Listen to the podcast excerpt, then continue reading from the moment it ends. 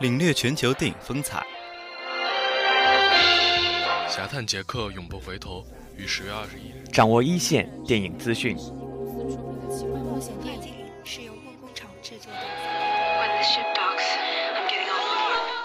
每周为您推荐最热电影。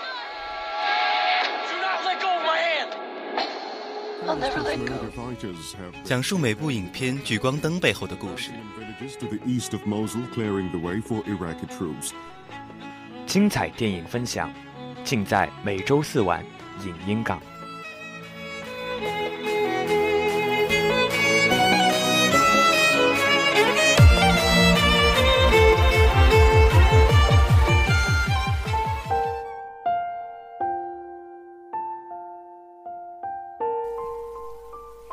享受电影，分享电影人生。这里是每周四晚的影音港，很高兴和你相约在 FM 八五点一华海之声无线广播电台。我是本期播音木木，我是子夜。一段音乐过后，进入先行电影资讯。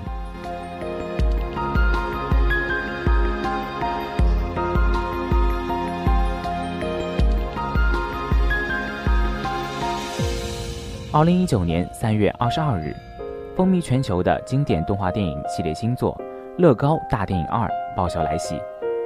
在二零一四年的时间节点上，华纳动画并不是一家以 CG 动画见长的动画工作室。就算到了九一零二年，主力输出的也还只是优质手绘 DC 动画电影。但当年横空出世的乐高大电影，却成了动画市场的惊喜搅局者。与同年的两大王牌《超能陆战队》和《驯龙高手二》相比，完全不按套路出牌的乐高大电影，显然要是比《生命之书》和《盒子怪》更要抢眼。尽管没有能拿到奥斯卡动画长片提名，但是《洗脑神曲》拿到了最佳歌曲提名。两位功臣贝尔罗德和克里斯托弗米勒也拿到了艾米奖的最佳编剧奖。作为乐高品牌的自然延伸，乐高大电影和海量的乐高游戏。与家庭电影在精神气质上如出一辙，对游戏和电影为代表的流行文化进行了极具恶搞精神的原结构。在乐高系中，也并不多见的剧本聪明而又扎实，在提供了老少咸宜的娱乐的同时，也有着对成人世界的巧妙讽刺。续集的剧情在真人世界上的再延伸，领出了另一个亲情相处的故事；而在乐高世界，则拉到了外太空宇宙冒险。展现出了更多不同的场景，但一样有主角艾米特面对自己改变的成长故事。与首集相较，《乐高大电影二》的评分稍微差了一点点。在烂番茄仍维持着百分之八十五的高峰新鲜，电影保有幽默感的调性，带给观众欢笑的一百零七分钟。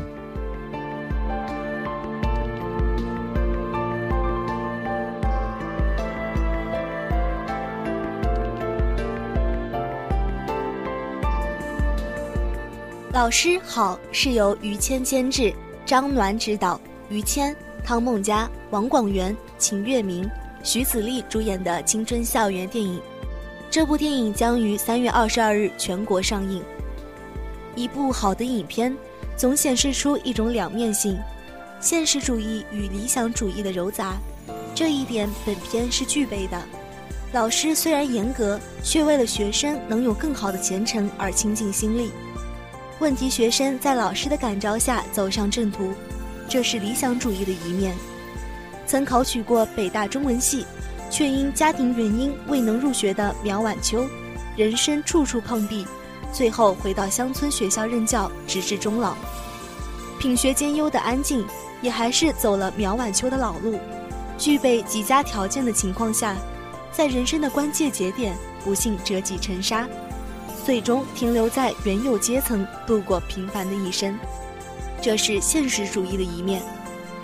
八十年代原本就是个微妙的年份，沿海的经济特区刚刚划定，内地的小城正经历着复苏，人们慢慢释放着被压抑的天性，并对未来感到迷茫。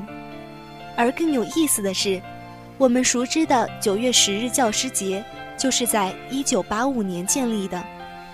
对知识的尊重取代了蒙昧，而教师，在那一年依旧是一个清苦的职业。这个时间设置本身已经包含了无数的故事。电影对那个年代生活的还原相当到位，穿行于大街小巷的自行车，单肩的解放牌绿书包，时髦女生身上的布拉吉，文艺汇演上的弹力健美服，各种八十年代独有的元素都在电影中有所展现。出演学生的几位演员几乎是素颜出镜。服装道具统一，有着考究的年代感。中国式的情感表达永远是含蓄的，是带着点傲娇、别扭的默默深情。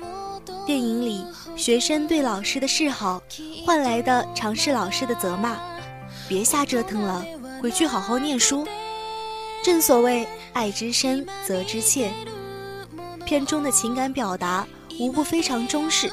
可见编剧对中国式情感的透彻理解。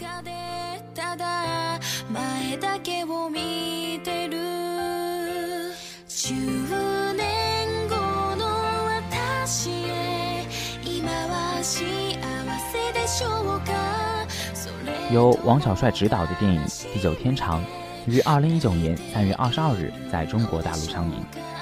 本片以小窥大。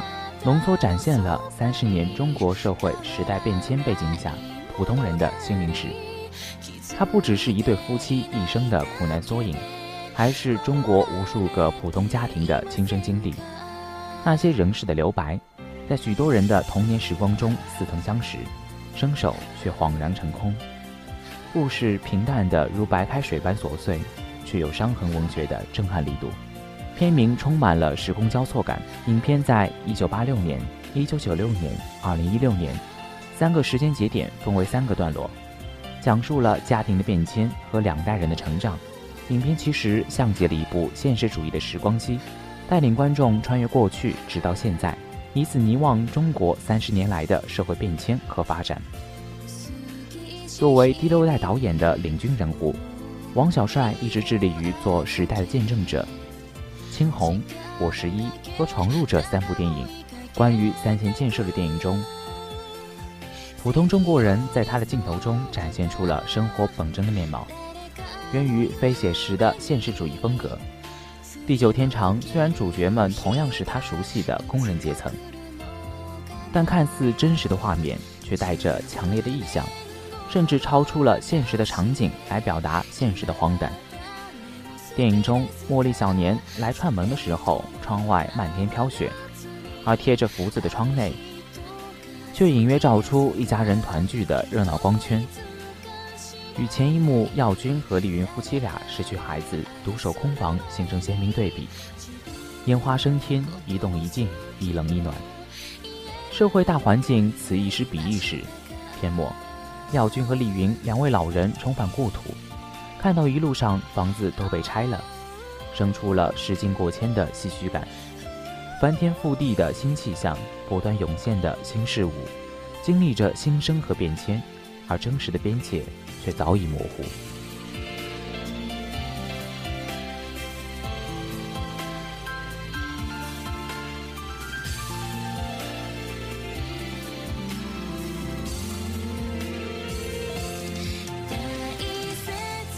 本周要推荐的电影是《过春天》。在社会题材中融入青春的迷茫，在深圳与香港两座城的游走间，得见于无解的身份困惑。《过春天》是一部让人倍感惊喜的导演处女作。作为导演的白雪，他对叙事和镜头语言的出色驾驭，既引领观众走进了一位少女的内心世界。也令人真挚地感受到了他青春中的爱与痛。过春天里的主人公是一位十六岁的少女佩佩，她在香港上学，却住在深圳。她有父母，却没有一个完整的家。这样的身份无疑为她的成长带来了更多的迷茫，也带来了不少尴尬。但同时，这一身份又成为了电影展开故事的契机。希望能和闺蜜去北海道赏雪游玩的她，为了凑足足够的钱，在苹果手机的浪潮中，成为了一名走私手机的水客。而过春天的意思，则是水客间的行话，代表着顺利度过了海关。每天上学回家的学生身份，成为了佩佩作为水客的最好伪装。也正因此，他在水客组织有了如鱼得水的表现。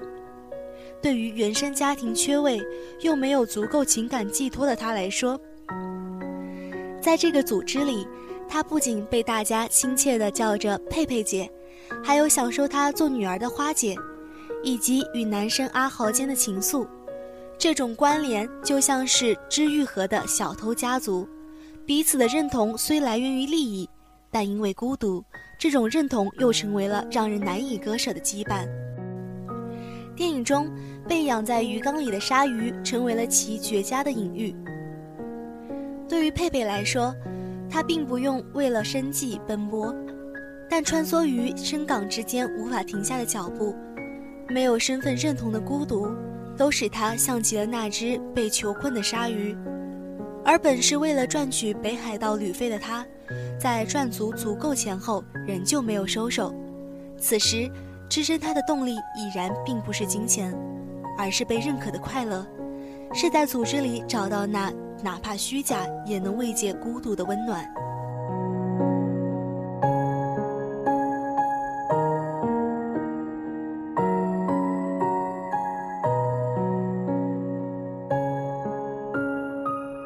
夹带私货冲关成功，就万事大吉，胜利在望。但法律毕竟没有商量的余地。闯关的水客们最终不会迎来春天。海关是一道分界线，在经济上、政治上以及文化生活上，都分化出了两个迥然不同的空间。对于电影《过春天》中的与女主佩佩所代表的群像来说，这种界限分明所带来的差异更为明显。佩佩的父亲是香港人，有着自己的家庭和孩子。影片从始至终都从未交代过他母亲的工作和收入来源，但从她对和闺蜜争执时的对话，我们能看出来，她母亲的身份并不光彩。从影片开场，很多观众就能看出女孩佩佩厌恶自己的母亲。她每日往返于深港之间，在闺蜜面前，她阳光开朗；回到家后，却永远都是安静沉默的。但这种沉默并不代表平静。而是对家和母亲无言的抗拒与冷漠，明眼人都能看出来，他看不上自己的母亲，看不上这个家。遇到困难或挫折时，佩佩有时会见自己在香港的父亲，即使父亲同样处于底层，满脸写上落魄，他却愿意对父亲露出甜笑。与对待母亲不同，在父亲面前，她是一个乖巧的女孩，即使她的父亲给不了她一个家。即使他在撞见父亲和家人团聚时，只能装作陌路人，扭头走开。纵使如此，父亲还是塞给他零花钱，他却依然懂事的抽回两张，想要还给父亲。佩佩对待父亲的态度，明显比对他妈妈要宽容得多。在家里，他见到母亲的牌友，连招呼都不愿意打，只想赶紧回到自己的小空间，将自己与母亲的世界隔离开。仿佛生怕母亲身上的艳俗和市井气会像瘟疫一样沾染给他。房间的隔音并不好，大人们稀里哗啦的洗牌、东拉西扯的闲聊的声音清晰地穿透了墙壁，让狭小的空间显得格外嘈杂。女孩佩佩安静地躺在自己的小床上，在黑暗中不发一言，不像是在自己家，更像是在这个房间里的一个租客。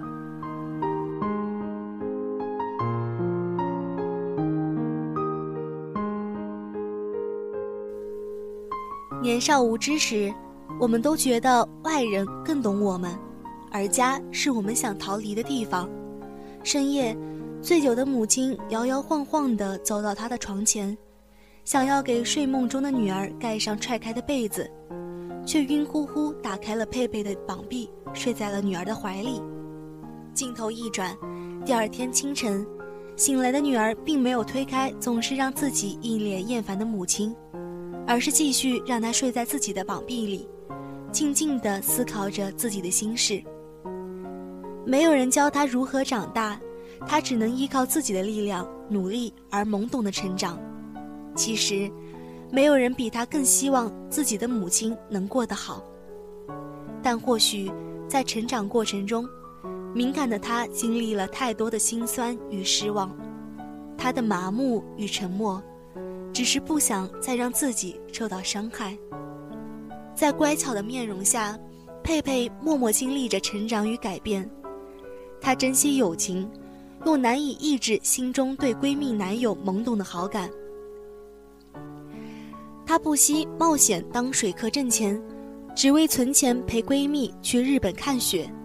但最终她没有去日本，和她一同看雪的也不是她的闺蜜，而是曾让她感到麻木厌烦的妈妈。她带着妈妈爬上高高的山顶。整个香港的城市丛林在母女二人的视角中铺陈开来。这就是香港啊！佩佩的妈妈望着眼前的风景感叹，她似乎忘记了，早在十六年前，她就曾来过香港，她曾在这里生下了自己的女儿。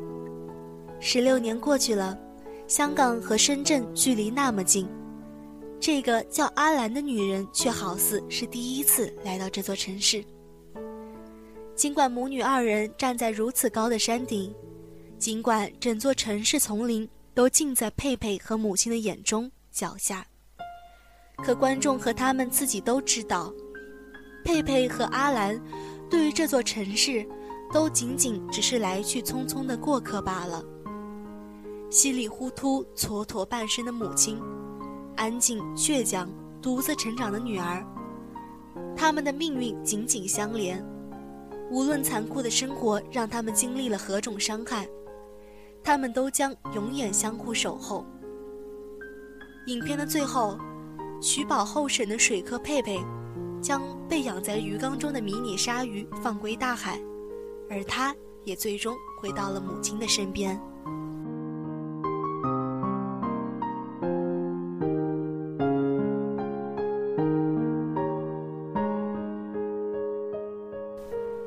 本周和大家分享的光影故事是电影《七月与安生》。电影以一本正在连载的小说《七月与安生》作为蓝本，借用小说把电影分为几个篇章，利用七月讲述巧妙地构造了一个相对规整又有新意的叙述结构。影片节奏紧凑而不拖沓，成长到长大的过渡也很自然。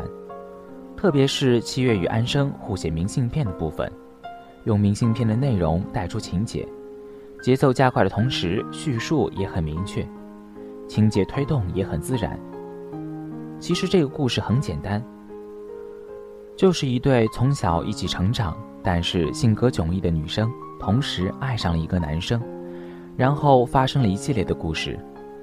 从小家庭幸福、成绩优异、什么都好的七月。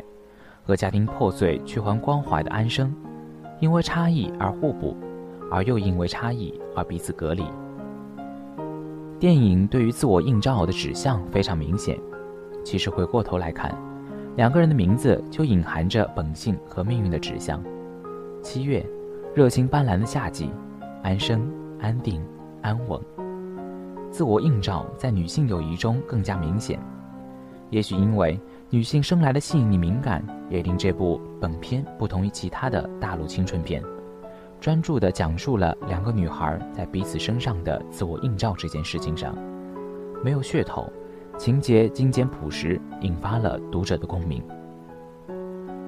电影虽未刻意缅怀青春，但八五后到九五后的青春无处不在。本身《告别薇安》这本书就是对中学时的印记。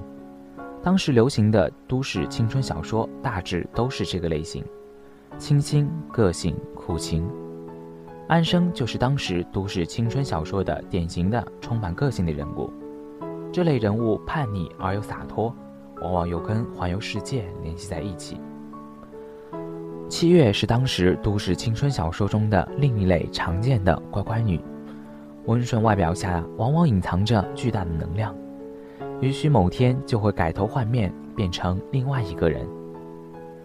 写信是我们曾经熟悉的事物，和好朋友一起睡觉，一起隐藏着一些小秘密，是每一个人都做过的事情。这些细节处理很自然，不做作，对情节的推动也是必不可少的。当然还有流浪，那个单纯而热血的年纪，流浪也是每一个人都做过或者想过的事情。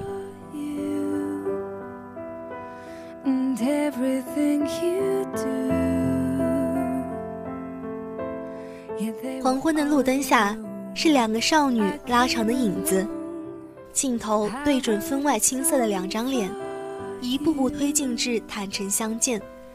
他和她这相视一笑，跨越了十几年，而这交错的时空和岁月里，隐隐绰绰，原来只有你还在这里。安生拉着七月，躺在狭小的出租屋。你躺在我的臂弯里，我保护你。火车站，安生对着七月瞬间冰冷下的脸，大声喊着：“你让我留下，我就留下。”大雨滂沱的夜，回家的七月看到抱膝而坐的安生，一个用力的拥抱。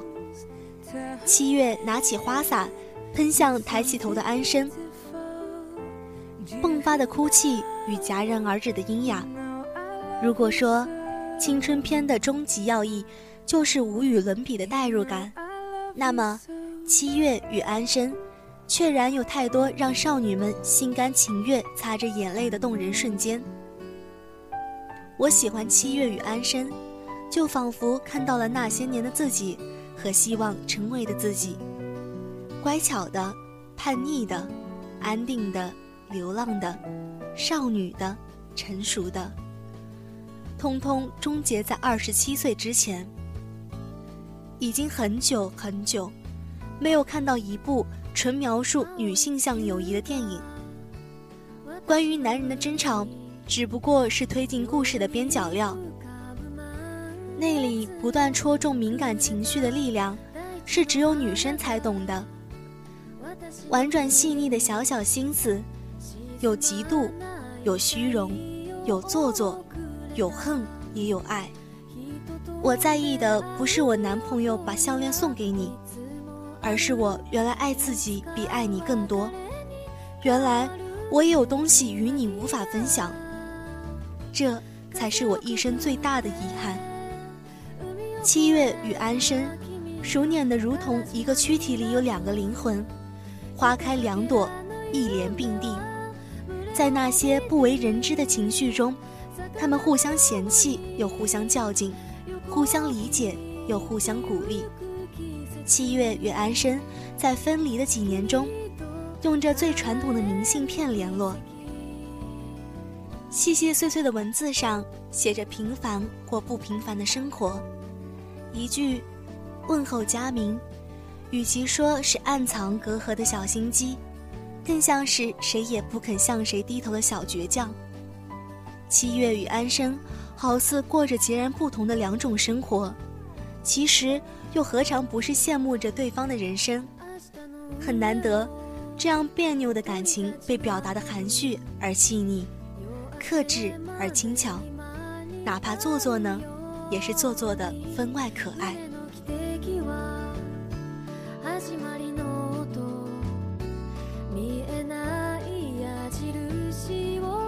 安生桀骜不驯的样子，好似一只张牙舞爪的小豹，假模假样的装腔作势，却打心底里比谁都天真和善良。他四海为家，做着各种各样的工作，交际无所不在的朋友，一副很懂男人的架势，但从没有一个确定的归属。他守着七月未完成的梦想，以他之名记录着过往风风，恍如一个盛大的告白与告别。值得庆幸的是，这本源自《爱你宝贝》的原著翻拍，就电影来说，远比小说更为惊艳。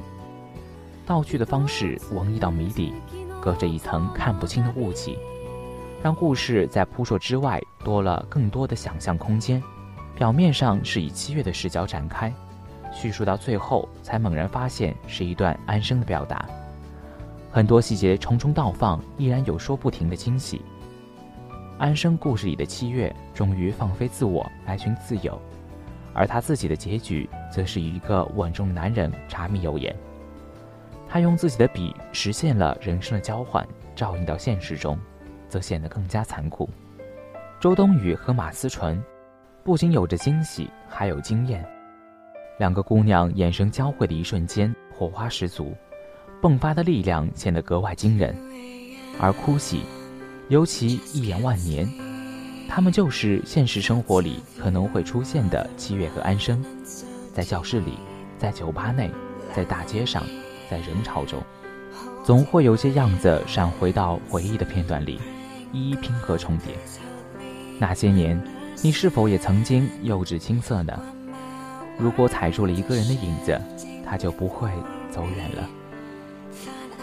七月和安生的每次分离再重逢，都伴随着一丝共语，肢体的亲密总能瞬间拉近两个人被时间和空间阻隔的距离感。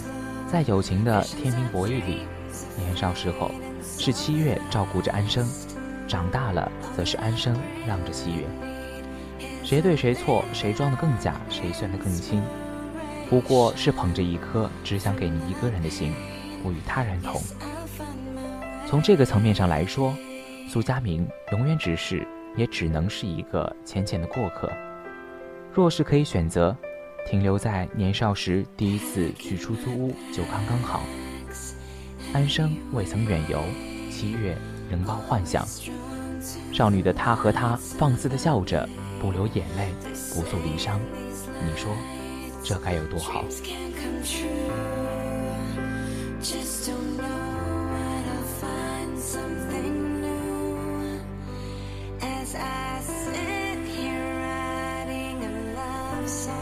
不落幕的影音，无终结的感动。这里是影音港，播音：子夜、木木，编导：阿深，宣传：小笼包。节目的最后，送上化学工程学院吴成红同学点的作曲家作结。本期的引港到这里就结束了，感谢收听，我们下期再会。